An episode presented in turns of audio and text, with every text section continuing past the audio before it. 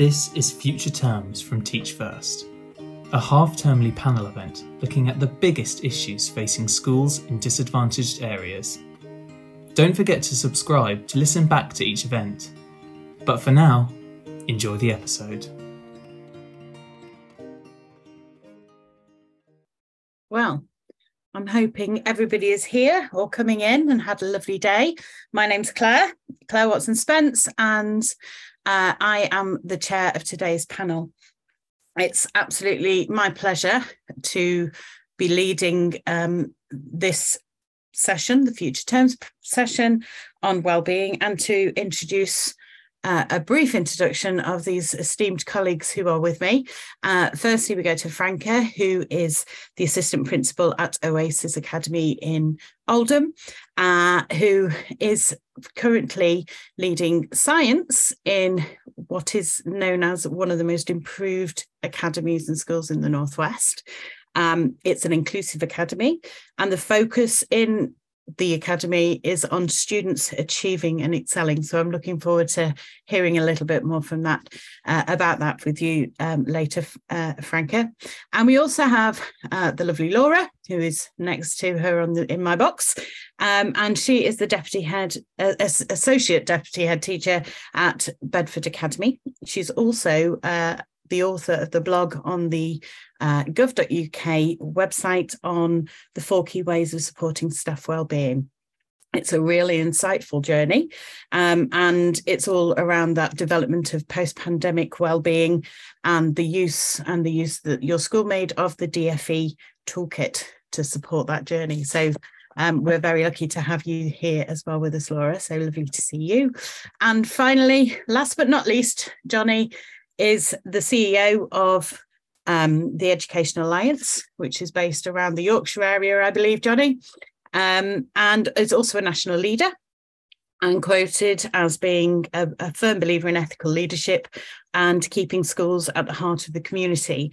And your alliance vision is about making schools great, um, happier and stronger within their communities and, and ensuring that people have better lives. So, who better than to talk to us today around the issues around well-being within our schools and within our communities. So I would like to come to you first, Laura, if that's all right, just for an introduction. I've given a, a brief overview, but uh, if you want to talk to me and talk to everybody about our um, about you, your journey, your role, and um, maybe some of the challenges you're facing or have faced, that would be brilliant.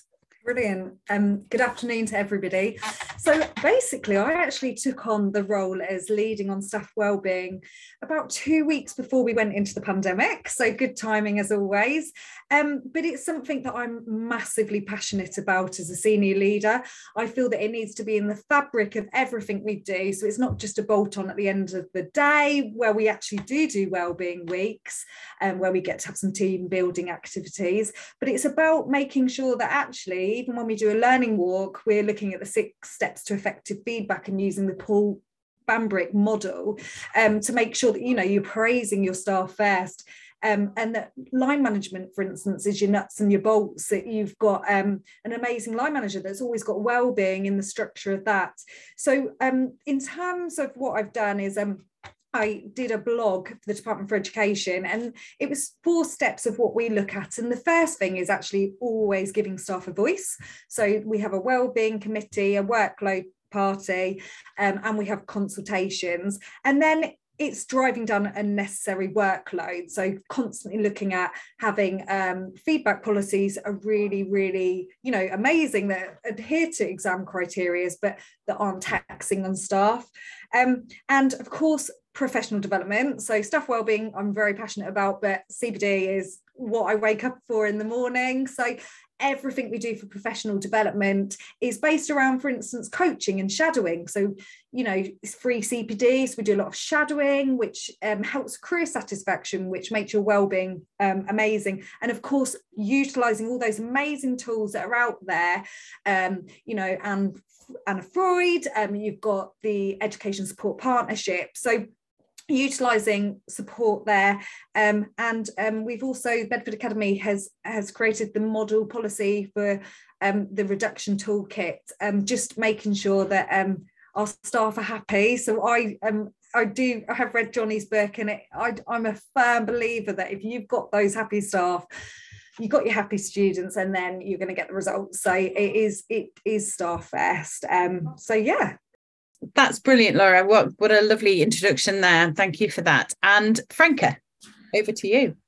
Hi everyone. Um, so um, thinking about uh, uh, my story and a bit about me is is that when I think about staff well-being, I think about you know me being a mom. So I'm a mom of two, and I know that I'm at my best. When I'm at my best, I can be the best mom that I possibly can be, and it's really trying to translate that and really think about the staff staffing that we have and we know that nationally there's a crisis in terms of the shortage of teachers. So when we do have teachers in front of us, it's really thinking about how we can protect them as best as we possibly can. And, you know, and Laura t- spoke about it earlier that when we talk about well-being, it's got to be a culture, a way of life, not a bolt on at the end. Oh, let me get you a hot chocolate at the end of the day. It's about what we do day in, day out to make staff feel supported because if they feel supported, they'd want to stay in the school. We want to retain good staff and continuity it makes a massive difference for the children and the community that we serve.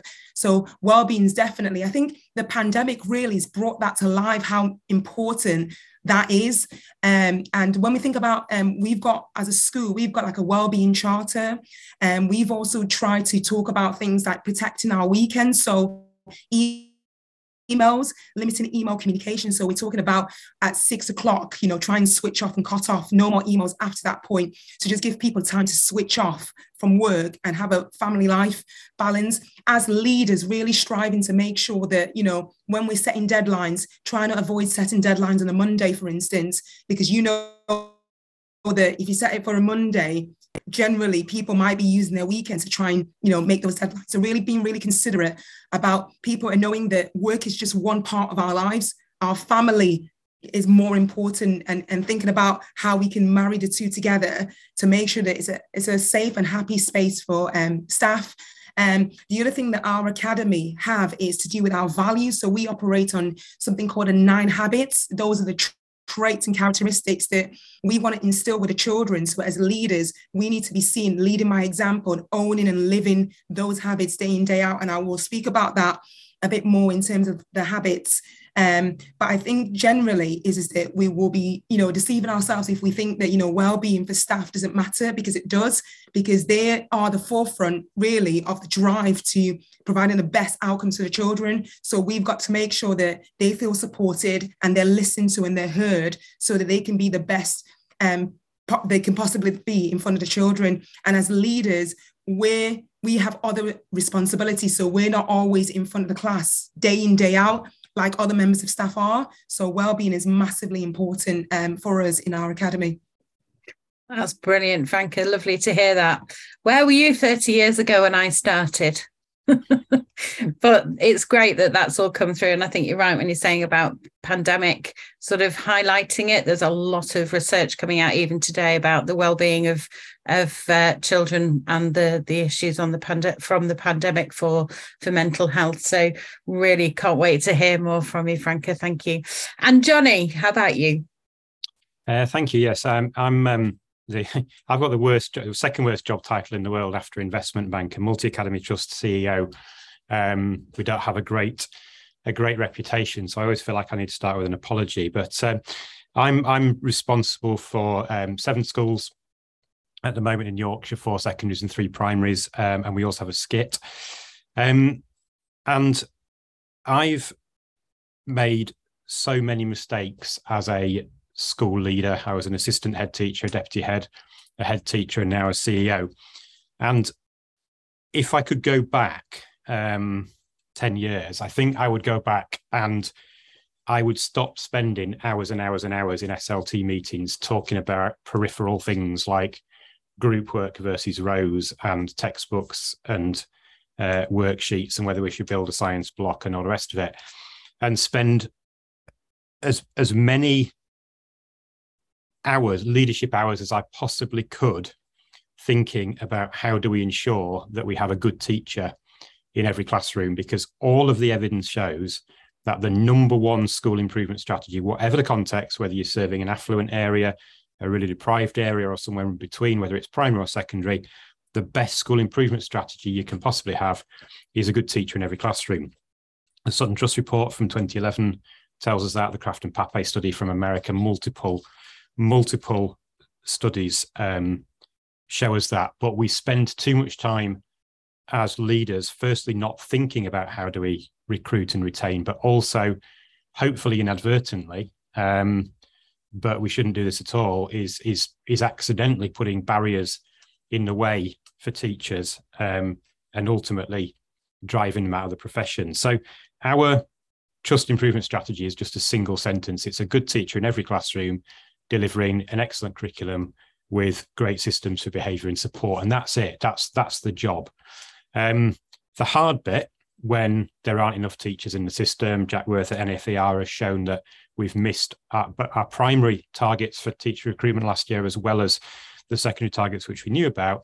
There aren't enough teachers, and too many of them are leaving the profession. So, absolutely everything that we do as an organization is how do we recruit, how do we retain, and how do we train? Franca and Laura have talked really um, clearly about some really specific processes for reducing workload. We've done similar things. We have a workload charter. Everything that we do is on our website if anybody is interested. The other kind of additional bit that I'll I'll add because I can't you know I can't add anything really around workload that hasn't already been said is the bit around culture um, because we can have we can reduce workload we can reduce tasks as much as we want but if the leadership culture is toxic um, then staff won't be well and they will leave us so one of the key lines probably the key line in our workload charter is we say we start from an assumption of professional trust.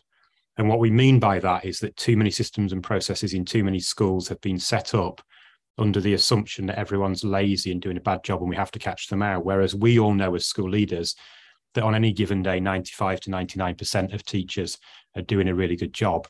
Um, so changing our structures around to say we assume you're doing a great job. And what we're going to do is we're going to look to see how we can support you to do an even better job and it's not kind of softly, softly, because we do still tackle underperformance. We do still have capability processes.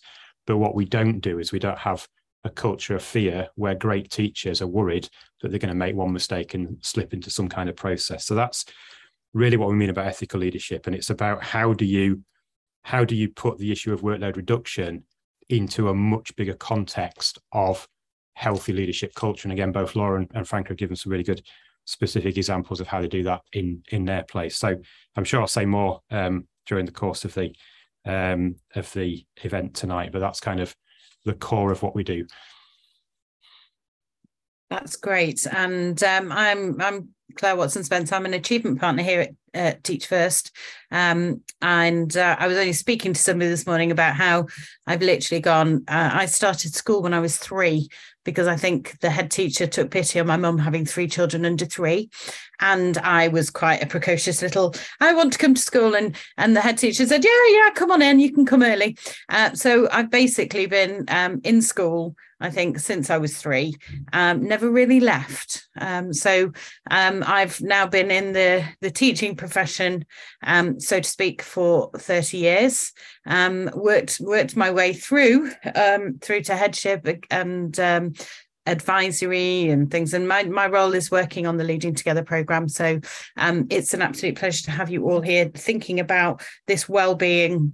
And over over the years, I've seen so much change in in that focus on well-being and, and all all all for the better. Um, and the other thing we have got is obviously a Q&A. We've already got one question come in, so we will look at that towards the end of the session. So thank you very much for, for participating. If you wish to put questions in, we would love uh, love to, to, to answer those at the end. So we're going to start with really our thinking about ourselves and how we manage our work-life balance, because as um, as individuals, we all do it differently but what is it that maybe you you are considering when you are managing your internal in tray and how do you make sure um, that you are within a a space that you can support others to uh, to create um, their well-being as well? Because obviously we we know quite often leadership take on other people's worries and woes and that just adds to our own. So i wondered whether or not um, jonny i mean you have um, hundreds of staff members um, i'm sure that we're all coming to you for the ultimate answers and the, that support and um, being a CEO, I can imagine is not necessarily. Uh, it's like being a head teacher. Sometimes it's, it can be a very lonely place to be because um, who do you go to and how do you manage it? So um, I can only imagine as CEO that that is a, a similar situation. So can I come to you first about how you manage your own work-life balance?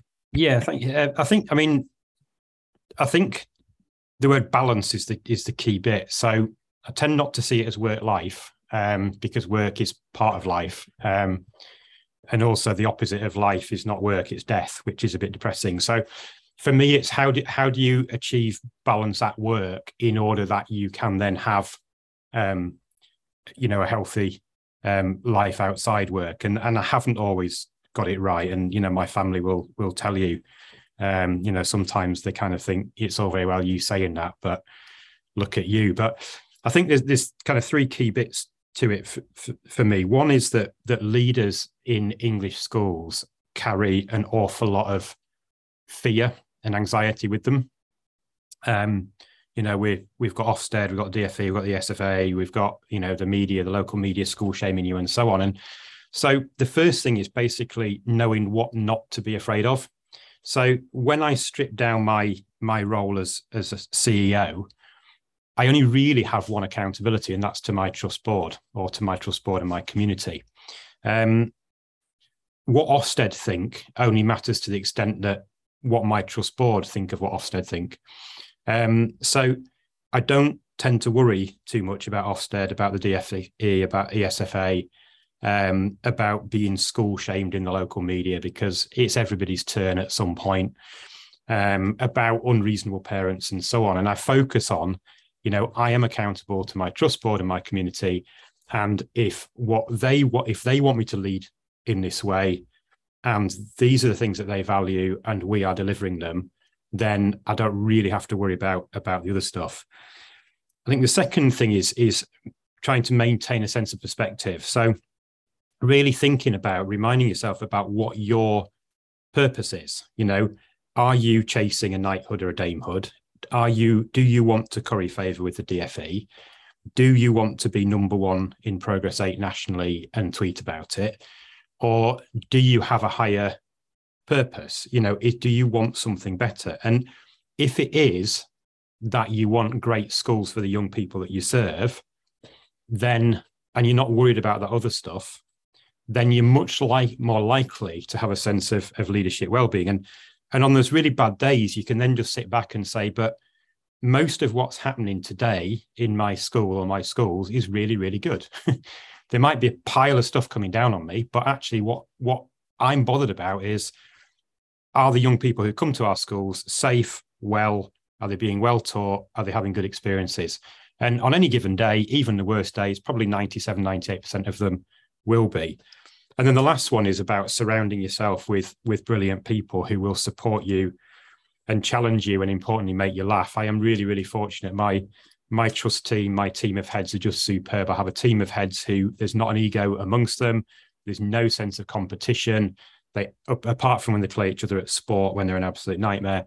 Um, and you know, and lean on them. I don't have all the answers. You know, during COVID, there were nights when I went home and I have no idea what tomorrow looks like but somebody somewhere has got an answer and lean on those people and the final bit is is show your vulnerability you know it's okay you don't have to be indestructible as a leader and in fact leaders who have believed in that indestructible model have often either burnt themselves out or have created really toxic cultures so it's okay as a leader to say i'm struggling um, and to lean on people around you and the last bit for me is then making time for some golf you know that's my because I'm a an old man, I like playing golf. My GP even said to me, you need to spend a lot of time outdoors to get vitamin D because it'll make you healthy. So, what do you like to do to be outdoors? I said, I like to play golf. So, I officially have a prescription for golf, which I feel very fortunate about. I didn't even know you could get one of those. I'm not telling my husband just in case he wants one of those prescriptions. Uh, that's wonderful. There's some some fantastic some fantastic thoughts um, there, especially about being vulnerable. I think you know in in leadership we often feel we have to be sort of uh, Cyberman, you know, locked in, and I think that's that's a really important point there. Um, uh, Laura, would you like to sort of add anything there? Yeah, I think self care is really, really important. Um, we have like a monthly wellbeing newsletter actually, where we draw on staff's sort of, you know, like self help um, tips really in a way. Um, I meditate, and that's since the pandemic. So I do like the mindfulness in schools project for the students, which actually helps me.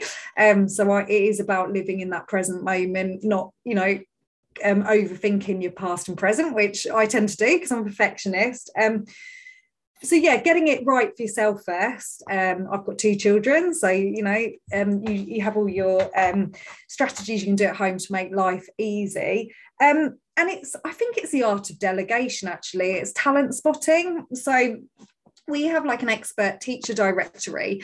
So i know for instance in pe who's the best at questioning in english who's the best at feedback? Um, and we sort of like utilize learning walks and book looks see who's getting it right. And then that actually acts as a really lovely platform to help like ECTs who you know can struggle with their well-being and workload.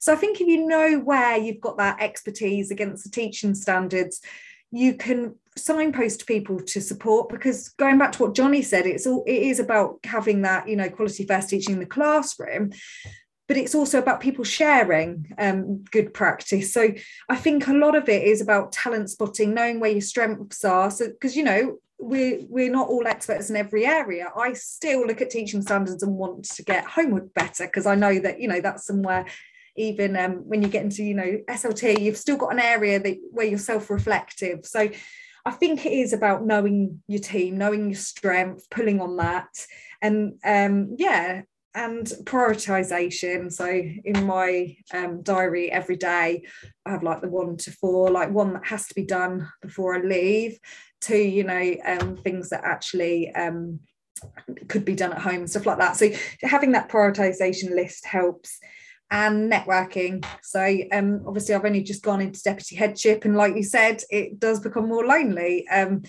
so I'm doing the NPQH with Teach First, and um, we've got little girls WhatsApp group. Like all the ladies on the um, NPQH have a WhatsApp group, and um, you know that actually really helps. Um, and getting into other schools and knowing, oh gosh, yeah, I thought this was really bad about the school, but actually it's really great. And um, so to get some really real perspective on life, because um, not every day will be the best of days. So um, you've just got to live in that present moment and know that you know if you're an ethical leader and you're doing the best for the staff and students, then then you you need to be um, you know celebrating that and um, yeah. That's great, and it's a lovely, lovely use of that novice expert continuum where your where your you know your experts can help your novices but actually in things like uh, the the new research that's coming out quite often your your experts are your your ects because exactly, they actually are being fed all that knowledge, especially about science of learning and cognitive and, and, and often about well-being. They often hold the, the key rather than the, the people that yeah, have been in it yeah, as, as long as I have. Yeah. yeah. Yeah. The three children I never saw. Um, I see more of them now, which is nice. But uh, at 23, they still need you. There's there's the the, the element of hope. Um, but yeah, you're right. Making sure that you're using the expertise within. It's not always about somebody coming in and say do this better and do it this way because actually it's your school your ways uh, and and developing that way i think that's that's a really sensible uh, suggestion there laura thank you for that and uh, franca some lovely suggestions we've heard what could you add to this um, yes, there's been some great suggestions so far. Um, I think from my perspective, in terms of managing my own um, well-being, is just some practical things that I've learned to do over time. Is making sure number one, no emails on my phone. You know, sometimes I have the. I remember previously, I think, all right, I'll have it on my phone because then I can look at all the emails and that makes me more organized. But actually, it makes absolutely no difference whatsoever. So taking that off has made a massive difference to me.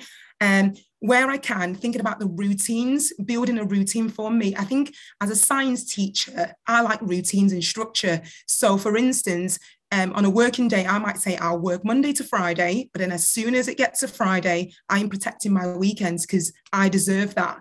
Um, so making sure I protect my weekends, planning in activities that I can look forward to with my friends and my loved ones and some of the colleagues from work um, has been really, really um, helpful for me. Um, also, one of the things that have been really, really useful has been having a leadership coach. So for, for today, for instance, we've had a challenging day, you know, lots of staff um, off, you know, so having that moment to just have a stop moment with my leadership coach has made a difference in my well-being. And when we talk about stop, we we say the stop stands for S for step back, um, T for think, um, O for options, what are the options? And then P is to proceed or thinking about what actions you're going to take uh, moving forward. So what I always do is, is that no matter how busy my day is, I always plan for moments to just have a stop moment.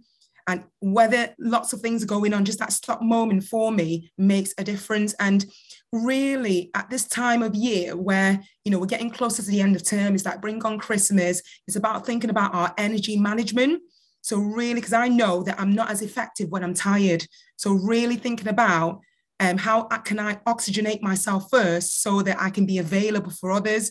You know, is that that you know when you think about in a plane, you know, if they say if something goes wrong, you put on your oxygen mask first, and then you then go and help others. So really thinking about energy management, and what's really helped me with that is um, DPD. So what am I going to do? What do I need to park? And what can I delegate? And I think it's important that element of delegation because as a leader, sometimes when those are things are happening, you want to do it all yourself, you want to fix everything. But actually, if I do not delegate, I'm robbing someone else from developing and robbing them from that opportunities. So really thinking about that um, as I manage my day-to-day well-being. And I think last of all, I'm a mom, I'm a mom of two young children. So even if I wanted to work all the hours in the world, it wouldn't even let me do that. So it's about balancing that as well. And it's really nice to remember that no matter how tough my day has been, remember that actually it's a privilege doing what I'm doing. And when I look around, the, you know, the community and the area that we serve, it is a privilege doing what I'm doing. And I try and remind myself of positive stories of the things that I've had a positive impact in. And that really, really makes me feel be- better.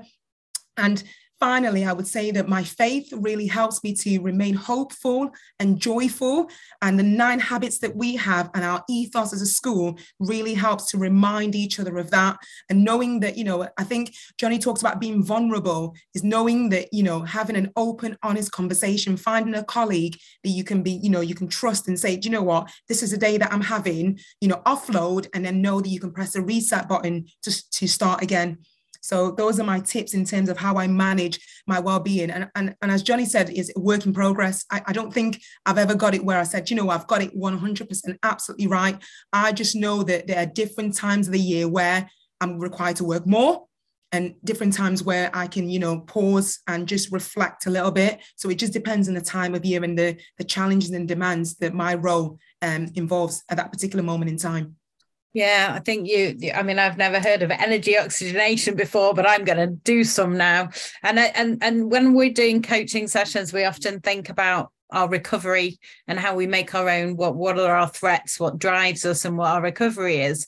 But often, you know, one of the activities I'll set for for for group coaching around that would be to book a book a date in the diary tonight with somebody who brings you some recovery.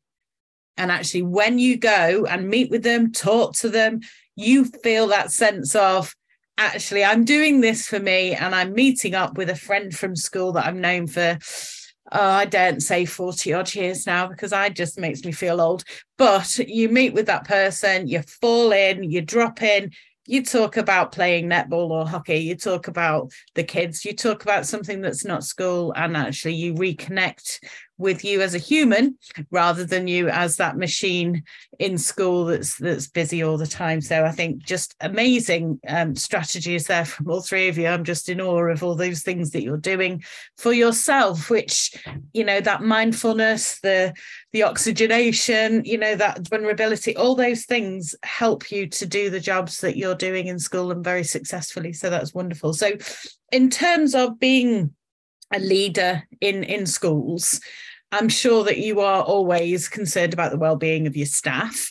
Um, so, what sort of strategies we've sort of heard about pillars and policies and and, and things, but what what is it that you do and your schools do to help um, help you manage other people's well-being uh, and support each other? So we've got these sort of novice experts for CPD do you have the same sort of things for for well-being do you you know so i'm, I'm very interested in in hearing and i i appreciate frankie you were the last to talk but i'm going to put you in first on this one if that's all right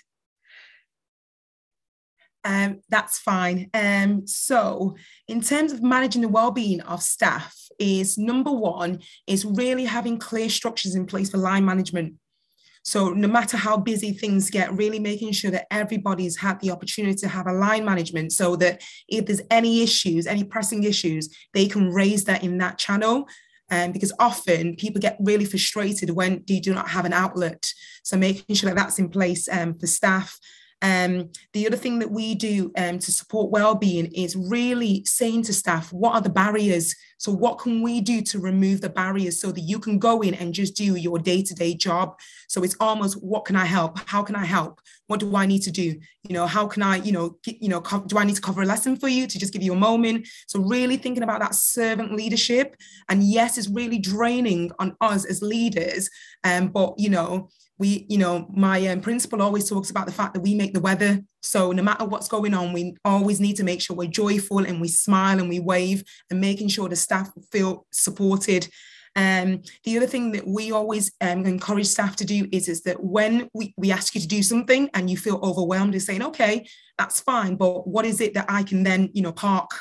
So that that becomes a priority so I've given you something to do. Is it a priority? Yes, it is. And what can I park so that I can do that and, and really achieve that? And one of our habits in, you know, our, I've been talking about the nine habits, but in our school, the nine habits are patience, self control, joyful, hopeful, um, humble, compassionate, being considerate and forgiving, and really thinking about how we can demonstrate those habits to one another. Um, that that really is part of the ethos um, of the school in terms of supporting um, staff well-being. And little things like where we can you know do we need to have a briefing? So when we've got a briefing scheduled if there's not nothing really major that we need to say giving people that time to go and do planning. You know time everybody wants more time. So where we can how can we give you the time to actually do the thing that you do best? Um um, other things that we've done is where, you know, we even stuff like sitting together, having, you know, coffee and lunch together, facilitating that so the staff have that opportunity to, to speak to one another. Because often you work in your bubbles of departments, you never get time to see each other. So where we can, making sure that we're encouraging people to, you know, have a moment, have a time where you can just sit and reflect and do the things that you're passionate about. Um, and you know what? One of the best things about well-being is having a laugh in school. So where we can thinking about how we can bring joy. So recently we're thinking we've got 12 days you know till the end of school term. So thinking about what initiative can we do every single day getting staff involved in it so that we can just have a nice laugh you know because we can't be all too serious all the time you know no. um, and then i think the other strategies that we normally have is the things that i do. So i always say to my team you know what can you what can what do you need to do? What do you need to park? What do you need to delegate? And you know when you see people being overwhelmed is saying do you know what? Just come and sit down. Just come and sit down. Don't worry about your lesson. Come and sit down and have that moment. And i think as leaders at times things can get so busy that we forget the power of just listening. So I mean, we encourage each other to just be active listeners. So where you just sit still and just listen and just absorb whatever that person's feeling in that moment. Because often all they need is just to have that outlet and then they're fine and they can just get on with their day. So, really being an active listener and always looking and making sure that staff are okay. So, yeah. those are the things that we've, you know, we're doing, you know, to encourage well-being in our school. Fantastic. It's, we do that for our children all the time, don't we? And then all of a sudden we think oh actually our children our, our, staff also need that. So yeah some some lovely suggestions there. Thank you franca. Jonny what about you? Um i think i mean i go back to kind of achieving balance and perspective from the first question is kind of the starting point. Um then i think it's really really important that we focus on leadership well-being and our own well-being. But in order to do that with credibility we have to demonstrably show that we're serious about tackling that for staff. There's nothing worse. You know, I know of a of a school where the head appears not to be he pays lip service to to workload, but not really, and then says, you know, on a Friday night, I don't want anyone to contact me till Monday morning, which is absolutely fine if you've got the credibility because you tackle it for other people, but it's not if you haven't. So being really planned and systematic about how we how we tackle workload and well-being for staff, doing it really properly, establishing that culture of professional trust. Um, in our trust, I lead that work, and I think that's really important. I'm the one who meets with staff regularly in schools. I talk to them or ask them about what their real lived experience is in our schools. Um, whenever I go into schools, which is all the time, I make sure that I talk to the caretakers, the lunchtime supervisors, the cleaners, the admin staff, because if you want to really know what the culture of a school is, they're the people to talk to. Um, and then you know so so we did all the work around around workload you know and that conversation is really just me saying to people give me anything that we ask you to do that you don't think has an impact on outcomes for young people. And I will come back and I will be the one who faces it up. And either I will say, look, we've looked at this, here's the golden thread, this is how we think that it does, and therefore that's why we need to keep it. And if I can't show you that, then we'll we'll get rid and we'll abandon. So we did all of that, but then the last kind of round was then sort of going beyond that and saying, right, I have it's a very, very, very long time since I taught 22 hours out of 25. Um, you know, you're going back a long, long time.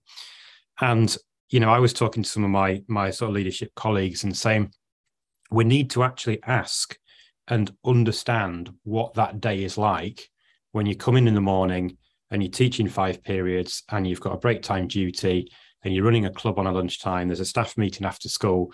And by the way, you've got a five period day tomorrow as well. And your next free period that you can see is Wednesday afternoon. So talk to and then getting beyond the kind of narrow confines of institutional school thinking. So we talked to staff and said you know what could we do to make your life better? Um, and frankly we didn't have many great ideas because people immediately would have an idea and then go oh but you couldn't do that in a school. Oh but you couldn't do that in a school. So breaking down that kind of traditional thinking. So we ended up i mean we've done a, a low we've refurbished staff rooms which sounds a bit you know a bit silly, but we've got nice IKEA furniture. We've got rid of all the crockery. We've got proper crockery in, proper coffee. There's an absolute insistence from our staff that it's Yorkshire tea. It has to be Yorkshire tea. Um, I don't know why, as Lancastrian. Um, but then a, really silly little one. Loads and loads of staff said, "Look, we, you know, we do all our shopping online. We full, we work full time. We do all our stuff shopping online. I've got a, one of those post people who won't leave it where I ask and I'm forever having to spend all my time at home traipsing off around town looking for the where my parcels are and all the rest of it. And if I buy something that doesn't fit and I need to send it back, I can't do it till Saturday. And then it's a nightmare and I forget. And then it's and this was a genuine cause of stress and annoyance for a lot of our staff. So we just introduced a parcel delivery and drop off service, you know. So we basically said, look, bring any parcel you want. We'll take it to the post office for you. Um, get stuff delivered to school. We'll have a drop off point near us. And it's just daft stuff like that. You do all of that, then people will not resent you when you say, yeah, but I've also got to think about myself. I've got to think about my own needs. I've got to think about my um, my leadership needs. And then final one, something that, that Frank said there, that that thing around kind of a coach or peer support or all the rest of it. Um, I've got a group of eight or nine CEOs, CEO friends, um, it sounds really dreadful, but they're they're lovely, and we just have a WhatsApp group, and you know we look after each other, and it can be professional, it can be you know has anyone got a policy on this, or has anybody done this piece of work before? Everybody falls to help each other out, or you know it can just be like I'm having a really bad couple of weeks and I don't know who to talk to, um, and then your phone starts ringing, and they're all you know on the phone. So that peer support I think is really really important. I think you're so right with all of those all of those points there, and that peer support is is more important than you than you think, isn't it? Um, and and you know that that feeling again going back to that vulnerability, it, you ha- you really have to dig deep to admit that you are not doing the best job that you need to be doing or that something's in your way and actually can i just come back in on one more thing just on Laura yeah, you, you mentioned because it just reminded me that i used to I'm not saying whether I still do this or not, but I've got my to-do list. then you end up doing loads of things that weren't on your list. Um, so write them at the bottom and cross them off. Mm. you feel better. I do that all the time. I might not have done my list, but I've done loads of stuff and I've got loads of crossings. Anyway, it's a sad yeah. little thing, but well, it's that three three great things to be things th- three things to be grateful for. I mean, I, I have the app on my phone and it comes on at nine o'clock at night every night, and I never type into it, but I always think about those three things. And sometimes they're work related, and sometimes they're just home related, and something wonderful has happened, or, or you know, the the dogs have actually got out for the toilet rather than using the conservatory, which is always a positive. Um, you know, those sort of things, just the little things that you remember and you you keep in your mind that that that these things have happened today and they they're good. They're good. They're good things. So Laura, anything further to add to our conversation here? Yeah, it's all been so amazing. But it is all about the staff voice as well, isn't it? We hear a lot about student voice, but it is that this staff voice. And the two simple words is about time and talk really um, so we have like three areas and um, we've got a staff wellbeing committee um, so it's from different department areas so there are people you know that are in the kitchen people from facilities. So we have this committee and we actually do plan um, wellbeing weeks every term. So we've had like staff golf and a Korean chat tea and talk, you know, like bake offs and stuff, to have a laugh because it is good. Um, and you, even in the pandemic, we did a lot of that. So we did like a bake off online. We did um, an art class where we all like drew pictures of ourselves, like um, on Teams. So there's a lot you can do. And what really hit me was when um, a lady said to me, "Do you know what? When we have that like little tea and talk on Teams every Friday at eleven o'clock." It, it it got me through the pandemic. I said, oh, what? Because you know she was on her own at home, and it was lovely actually. Because during the pandemic, one day we'd have twenty people coming, and like all our kids would be like climbing all on us and everything. And then, but sometimes I'd just be two of us, and we would just literally talk and listen to each other, and that is so so powerful. Although it sounds so simple. So although it could seem like a bit of a bolt on, these wellbeing weeks every term actually really work. Um, so we get different people leading on them and it's just a nice way to see people from different departments so the, the wellbeing committee sort of organise them we've also got like a workload group so every term i get a cross section of staff at random um, and we just fill in the dfe workload survey um, just to touch base on how we're doing um, as a school. Um, so we do that as well. And then we have consultations. So I know you know our amazing head teacher, Christella, um, where we um, touch base with staff. They pick the six areas and we just consult on that. And the power of a survey. Um, I think surveys are really good because people come out with a bit more than they might do in person. So every year we do like the Ofsted type survey. And then what I've just introduced um, this year actually is I look at the outstanding criteria, so the different areas. So, for instance, quality of education, behaviour and attitudes. And what I've done is I've created a self assess type questionnaire linked to the outstanding criteria of Ofsted. Um, just to touch base with how staff are feeling against, you know, like our big old framework. Um, and that's not for Ofsted, that's for just to check in, you know, that obviously it's a really good framework there. Um, so just to check in on how staff are doing against that, but it's in a self-assess type way. So that's something I've designed this year. Um, so just, yeah, all about the staff voice, listening and uh, having chances to talk. But um, yeah, I really like um, the idea about what you said about the whole um, stop, uh, where you, you know, have times like that in the day. So that's definitely, definitely we'll introduce in our school. Um, Fantastic. And of course, this session today is all about sharing our ideas. And I've never met a teacher or a leader who hasn't stolen something from someone else to make things better. And I think that's the whole nature of our profession is the fact that we see something, we we grasp it, we do it, and we uh, and we take it and adapt it to our children, our, our schools, and our communities. And I think that's that's the real beauty about that openness and that sharing.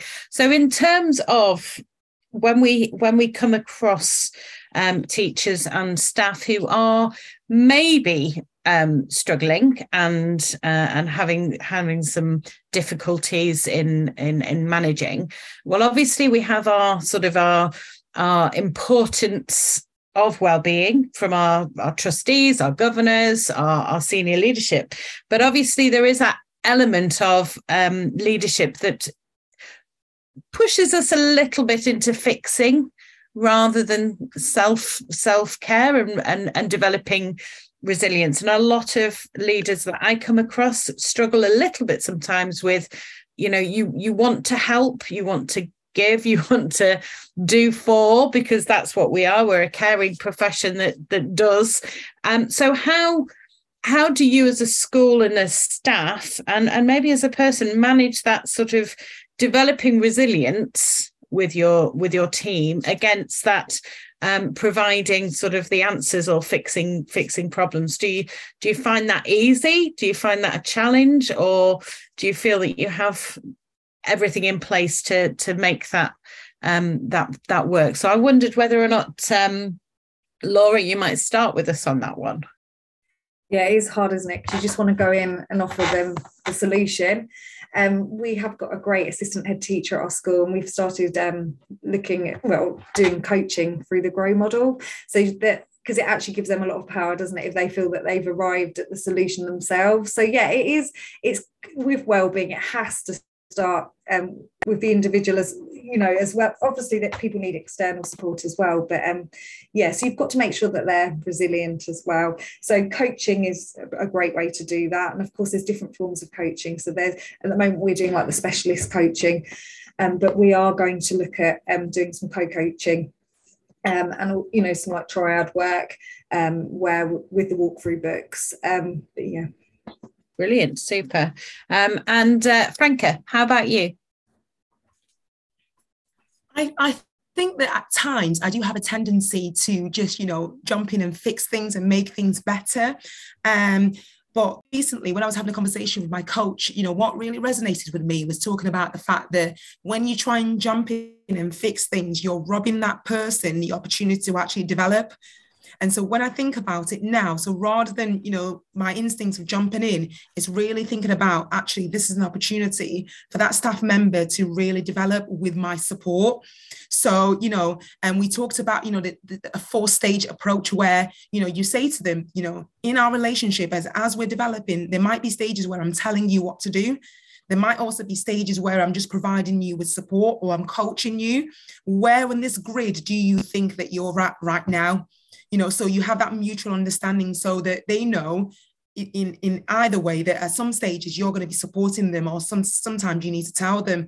And so in terms of building their resilience it's really thinking about that and thinking about right when do i need to step in? Or actually when can i just allow them to to you know carry on steer them in the right direction, but ultimately they're accountable. Mm. Um, and it's like even I, I always go back to the analogy of having a child. You know, when do you allow them to make their own mistakes in a safe manner? But you sometimes you need to let people to fail because then they learn from that. Um, so when I think about that, it's about not robbing people the opportunity to, to develop.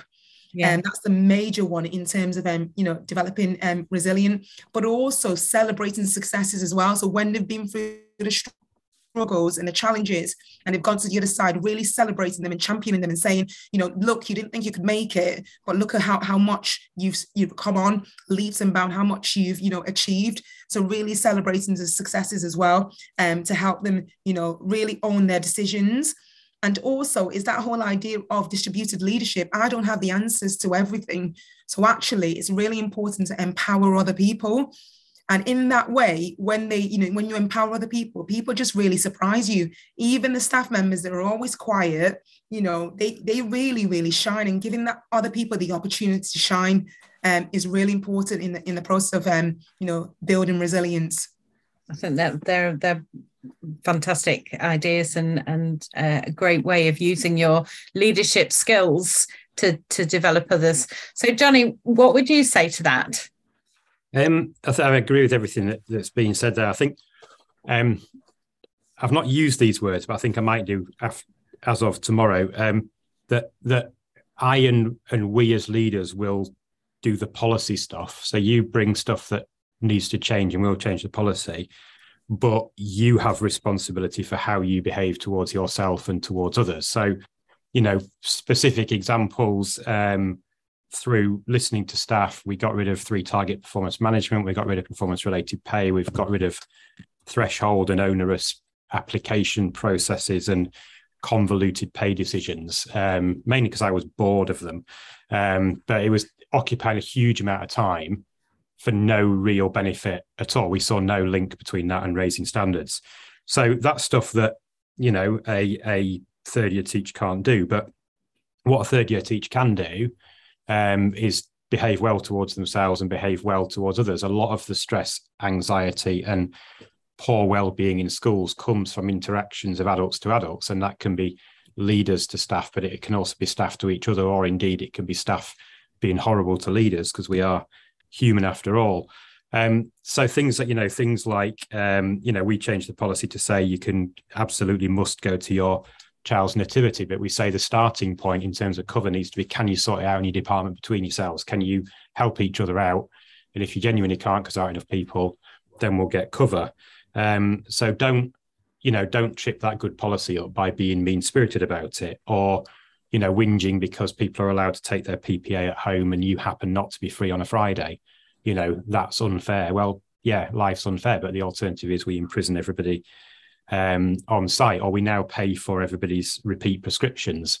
Um, so if somebody's on antidepressants or HRT or or asthma inhalers, we pay for the annual certificate.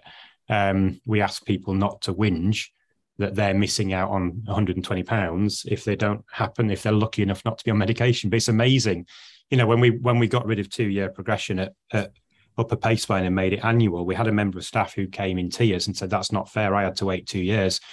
They should have to wait two years." You know, so that that toxicity doesn't always just come from leaders. So, so really, just saying, you know, you take responsibility, and and the you know the final bit is how often when you talk to staff about workload and they're talking about things that they're doing that nobody is asking them to do and i don't want them to do you know so over planning, over marking, and all the rest of it. I can't save you from yourself as an adult. You know, you have to make sensible choices. Our marking policy does not require you to be marking every week. If you choose to do that, I can't save you from yourself. I can just urge you not to. I, I think you're so right there. You know, we have got a responsibility to for self care and for looking after ourselves. And I think in that resilience and um, uh, and sort of the fixing, we have got that responsibility to to develop and grow that resilience in our leaders as and when we can. And I think, yeah, you're right about the, um, you know, people will see the unfairness in anything. I think, Jonny, when, when you're in leaders, you know, they, they will see that. But we have had a question come in from Lynn who who sort of says that she um, that they've seen anecdotally on social media so many stories of seemingly poor leadership impacting on teacher well-being um, and asks about how important leadership training is for SLT in the aims of sustaining high levels of teacher well-being. How can we make uh, principals ubiquitous in this profession? So I wondered whether or not, in in in ways of answering that, we can talk about maybe our our top three things um, that we might say uh, in, in in terms of what your legacy might be on well-being but the top three things that you might advise went into training or when you when you have new leaders coming through what three things might you say are the top three things that they need to to do develop be aware of in terms of ensuring in, uh, the well-being? So in terms of the things that you've done in your your own schools in, in terms of your legacy what top three things maybe would you would you choose to pass on? And i think that would answer uh, Lynn's, Lynn's question there in terms of you know what what training do do people need and what is it that you've done that's made a difference uh, and that can pa- pass on and carry on through uh, when when you're not even there? What what what would be there? So um, i'm wondering if we went to, to jonny first. Could i ask you to to answer this one first jonny yeah, I think in, in answer, it's a really good question. And I think you can have leadership training, but you can only have that if you've got something, a set of principles or behaviors to train around. So, absolute number one, probably number one, two, three, um, is ha- have an ethical leadership framework or leadership behavior expectations. We've got a really clear framework. Um, and you can then, with that, you can then recruit around it, you can develop around it, you can have performance development conversations around it, you can have training around it. And you know, the training can be just down to kindness is one of ours.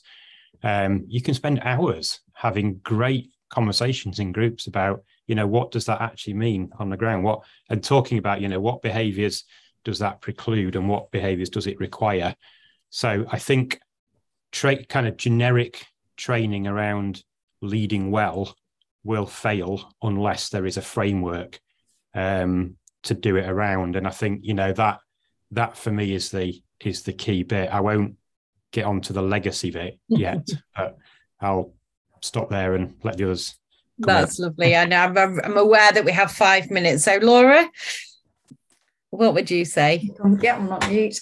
Um, so firstly, I would um, sign up to the DFE Wellbeing Charter um because there's 11 points there that will help you like help leaders as well structure yeah. what's going on. So i think that chart is a really good um like starting place. And again back to the nuts and bolts line management. So we have clear questions actually. Obviously we don't always adhere to them but we have like a framework for great line management and tips of what that looks like. Um, and just being really evidence informed. So um, make sure that there's potentially a wellbeing working party, workload, staff wellbeing committee groups. So lots of like spaces where you actually can talk about wellbeing. Um, so I actually think it is good to sometimes talk about wellbeing.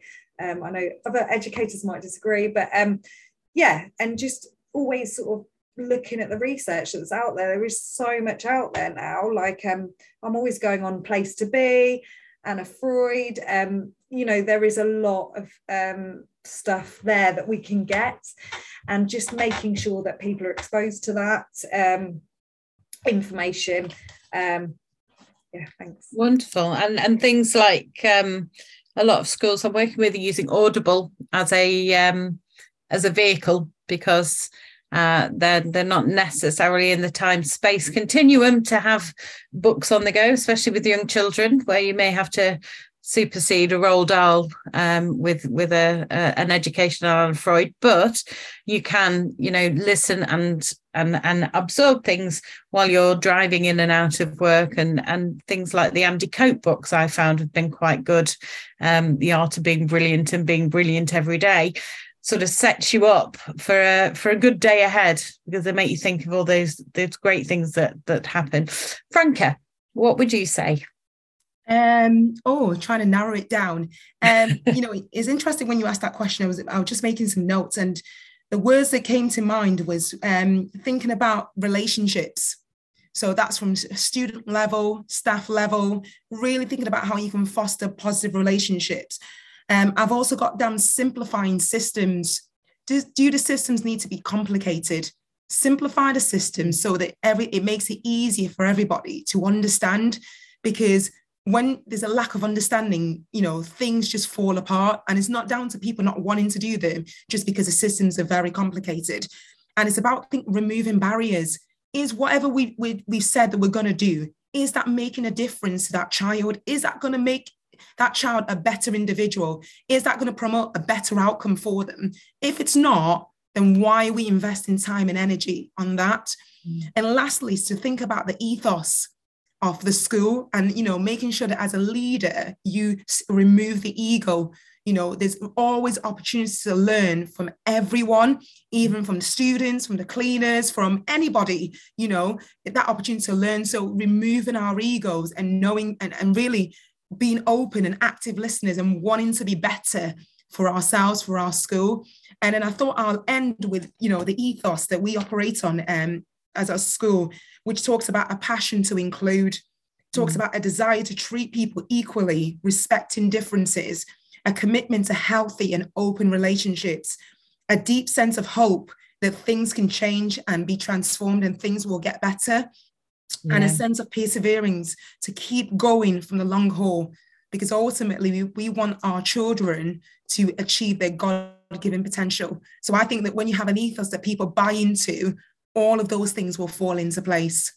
That is such an amazing place to end and i don't really want to end it because i think we're we're getting into some territories that are just amazing. Listening to your your development, your your what you're doing in schools. I think um, we've been very very fortunate to have the three of you here today to share your expertise with us um, and and all those fantastic ideas. And I love the fact that Jonny's already got some ideas to take back, and I'm sure I have too for for the work that I'm doing. And I just need to say, uh, Jonny Franca and Laura, you are absolutely brilliant. Thank you for giving your time today to discuss this with with together with us and with our um, and our our audience, so to speak, are the participants that we can't see because they're in the in the invisible ether. But again, thank you so much, and thank you to Kerry for organising it all as well. I know she's sort of uh, uh, off screen at the minute, but we can't do these sort of things without these people.